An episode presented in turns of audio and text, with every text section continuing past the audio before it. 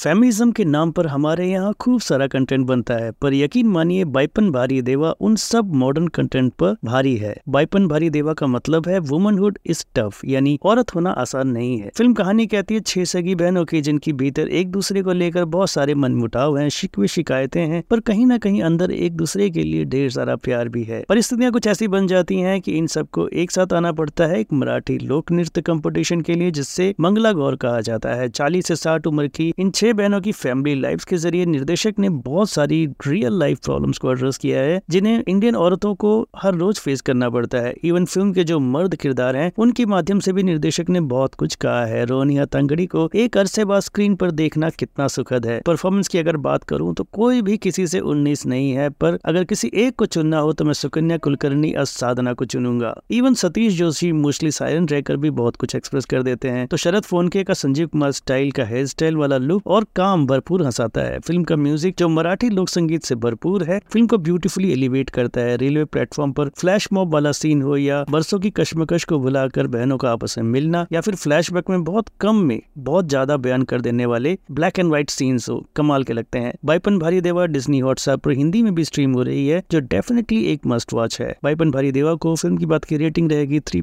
Stars की।